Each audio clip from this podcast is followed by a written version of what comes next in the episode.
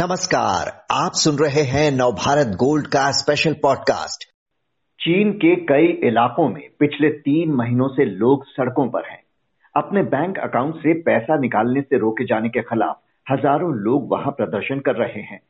Hainan प्रांत में प्रदर्शन इतना हिंसक हो गया कि वहाँ लोगों को बैंक में जाने से रोकने के लिए टैंकों की तैनाती करनी पड़ी।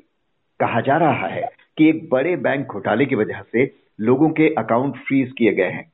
जबकि कस्टमर्स को बताया जा रहा है कि सिस्टम अपग्रेड करने की वजह से उन्हें अकाउंट एक्सेस नहीं करने दिया जा रहा। क्या है ये पूरा मामला? चीन के बैंकों पर इतना बड़ा संकट कैसे आया? ये जानने के लिए बात करते हैं चीन मामलों के जानकार, वरिष्ठ पत्रकार चंद्रभूषण से। चंद्रभूषण जी, किस तरह का स्कैम है ये जो लोगों को तीन महीनों से वहाँ उनके अकाउंट से पैसे नहीं निकालने दिए जा रहे हैं? क्या है ये पूरा मामला? नमस्कार अक्षय जी मामला तो ये चल रहा है करीब छः महीने से आ, मेरे ख्याल से ये कुछ कुछ चीज़ें निकल के आ रही हैं तीन महीने से जनता के स्तर पर आया उसके पहले जो एवरग्रांड जो वहाँ की बहुत बड़ी रियल एस्टेट और हाउसिंग की कंपनी है उसके फेलोर की जब बात आई थी तो उस समय नवभारत टाइम्स में मैंने एक लेख लिखा था। और उस समय ही यह बात थी कि ये कुछ गंभीर शक्ल अख्तियार कर रहा है। वहाँ का जो प्रॉपर्टी और हाउसिंग का जो सेक्टर है वो काफ़ी ज़बरदस्त क्राइसिस में जा रहा है। अभी तत्काल जो आपने पूछा जो हैनान का मामला है आ, ये जो घपला है जिसकी वजह से बैंकों में सारा ट्रांजैक्शन रुका हुआ है हालाँकि उस तरह से घोषित घोषित नहीं हुआ जैसे भारत में कई कोऑपरेटिव बैंक्स का साफ़ साफ़ डिक्लेयर कर दिया कि इतने समय तक हम आपको आ, इतना ही पैसा देंगे पचास हज़ार से ज़्यादा नहीं देंगे ऐसा ऐसा तो नहीं अभी वहाँ घोषित किया है। अभी थोड़ा गोलमोल जवाब दे रहे हैं। जैसा आपने कहा कि मतलब सिस्टम अपडेट कर रहे हैं वगैरह वगैरह ऐसा बोल रहे हैं। लेकिन जो संकट है, वो ज़्यादा गहरा है। एक इसका आप कह सकते हैं कि जो आइसबर्ग का बर्फ़ के पहाड़ का एक सिर्फ़ उसकी नोक दिखाई दी है तो पहाड़ तो अभी नीचे है। जी तो जो बताया जा रहा है कि छह बिलियन अमेरिकी डॉलर चीन के बैंकिंग सिस्टम से एकाएक गायब हो गए, जिसके बाद वहाँ पर लोगों को रोका गया चार बैंकों में सबसे ज़्यादा असर पड़ा है तो क्या वाकई ये इस तरह का कोई मामला है या इससे भी ज़्यादा कहीं बड़ी बात है आ, अभी तक जो सूचना है कि आ, दस लाख करोड़ के लगभग तो जैसे पूरा का पूरा जो रुपए में जो मैंने हिसाब लगा के रखा है हम्म। तो इतना तो वो इतने की प्रॉपर्टी फंसी हुई है विभिन्न जगहों पर जहाँ पर कि लोग पेमेंट ही नहीं कर रहे हैं मतलब जो उनकी किस्तें हैं उसको नहीं अदा कर रहे हैं। और रुपया जो गायब हो जाने वाली बात है वो एक एडिशनल चीज़ है जो कि अचानक निकल कर आई है पिछले दस दिन से हम्म। कि किसी बंदे ने घपला कर लिया है। जो उसके पहले से जो चर्चा हम सुनते आ रहे हैं वो हाउसिंग लोन डिफ़ॉल्ट की है जिसमें कि लोग किस्तें नहीं अदा कर रहे हैं। ये वाला जो मामला है जो कि सिस्टम से पैसे नहीं अभी ट्रेस कर पा रहे हैं कि कहाँ है कैसे हैं आ, ये इसके बहुत सारे डिटेल्स अभी अवेलेबल नहीं है कि इसका हाउसिंग से लिंक है या नहीं है या कोई इंडिपेंडेंट कंपनी है इसके बहुत सारे डिटेल्स अभी नहीं आए जी, आपने हाउसिंग सेक्टर की बात की तो रियल एस्टेट सेक्टर भी काफ़ी समय से वहाँ पर घोर संकट का सामना कर रहा है। खबरें आ रही हैं कि बड़ी संख्या में होम बायर्स ने लोन का भुगतान करना बंद कर दिया है एक साथ। तो प्रॉपर्टी बाज़ार इतने बड़े संकट में कैसे घिर गया वहाँ? देखिए प्रॉपर्टी तो जैसा हम अपने यहाँ भी नोएडा एक्सटेंशन और इस तरह के बहुत सारे मामले फंसे हुए देख रहे हैं।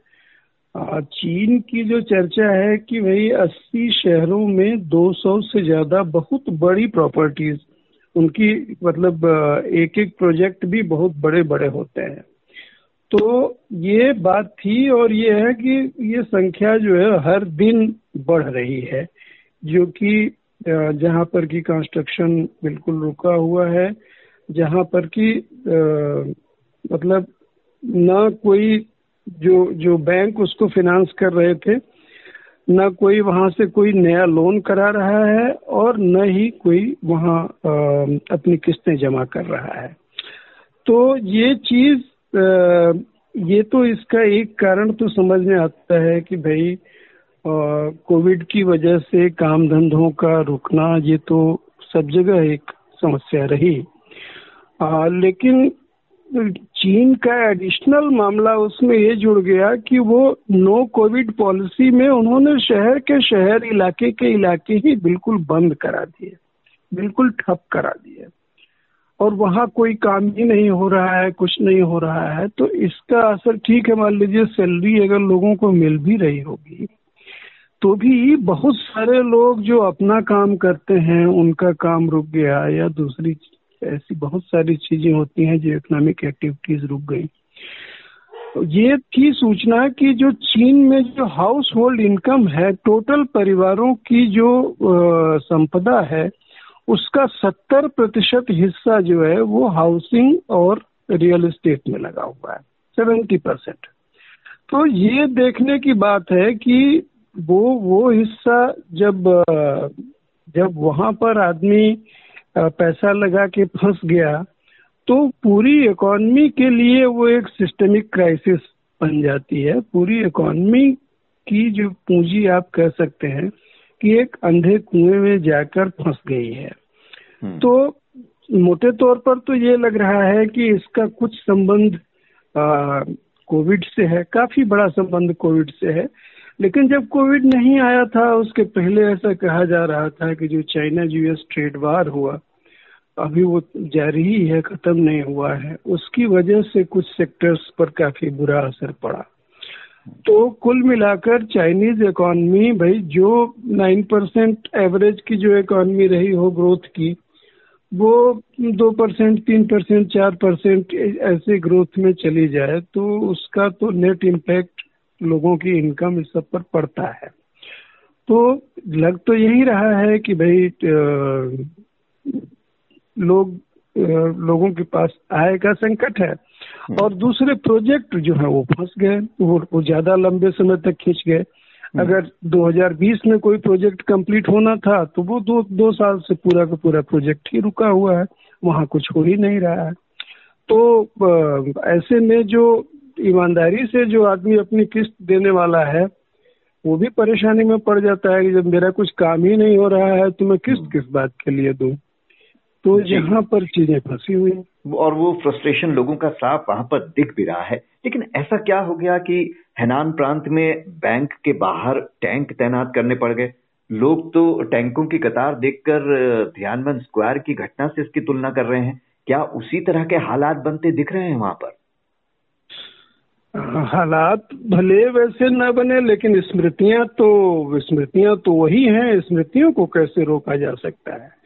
मतलब पुलिसिंग का काम टैंक थोड़ी करते हैं, ये तो बेवकूफ़ी की हद है। कहीं पर किसी भी जगह पर कोई पुलिसिंग क्राइसिस होगी, कहीं कोई भीड़ का मूवमेंट हो जाएगा तो वहाँ पर आप टैंक ले जाके खड़ा कर देंगे, टैंक चढ़ा देंगे। तो लोगों के अंदर तो इसको लेकर ये ये बात याद आना थियानंदन स्क्वायर की बिल्कुल स्वाभाविक है। और पूरी दुनिया में इसकी बहुत खराब चर्चा होगी। ये टैंक कोई पुलिसिंग इंस्ट्रूमेंट थोड़ी है। टैंक तो आप, जो नेशनल क्राइसिस कोई आती है, वहाँ पर कभी पड़ सकती है। भारत में तो मुझे ध्यान ही नहीं आ रहा है कि कभी कोई ऐसा मौका आया हो कि किसी पुलिसिंग एक्टिविटी के लिए कहीं पर टैंक चलाना पड़ा हो ये तो बहुत ही खराब चीज़ कही जाएगी। पहले ही कोविड की सख्त पाबंदियों की वजह से एक पूरी सप्लाई चेन प्रभावित हुई थी। अब चीन की अर्थव्यवस्था के इस घोर संकट का बाकी दुनिया पर क्या असर पड़ता देखते हैं आप। वैसे ही दुनिया भर से संकेत बहुत अच्छे नहीं मिल रहे हैं।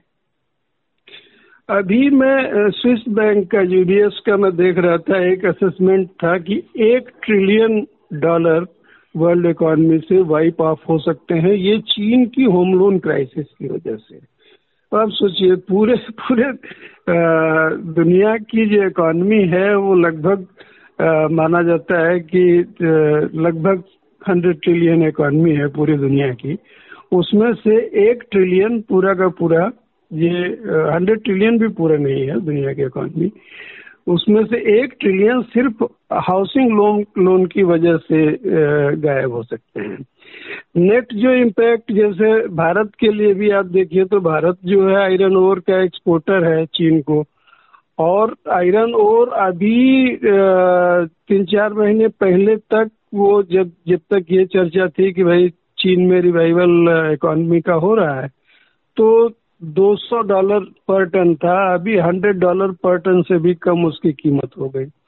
तो ये एक सीधे सीधे जो भारत की जो आयरन माइनिंग कंपनियाँ हैं, उनके लिए भी काफ़ी नुकसानदेह है। पूरी दुनिया में जो कमोडिटी का मार्केट है, और जो खासकर मेटल्स का मार्केट है तो वो बुरी तरह से इससे अभी ही डैमेज होना शुरू हो गया है, अभी ही उसका काफ़ी नुकसान हो रहा है। तो आगे अगर ये लुढ़कने की नौबत आती है तब तो वो तो बहुत ही कयामत वाली बात होगी। अभी देख रहा था कि उन्होंने अभी छः छः सात घंटे पहले की खबर है कि उन्होंने एक बड़ा फंड चीन सरकार ने बनाया है कि वो जो यहाँ की क्राइसिस है बैंकिंग क्राइसिस हैनान की उसको ठीक करने के लिए उस, उस वो फंड बनाया है। लेकिन ये जो हैनान तो एकदम सबसे समझ लीजिए एक्सट्रीम साउथ का प्रांत हो गया उनका।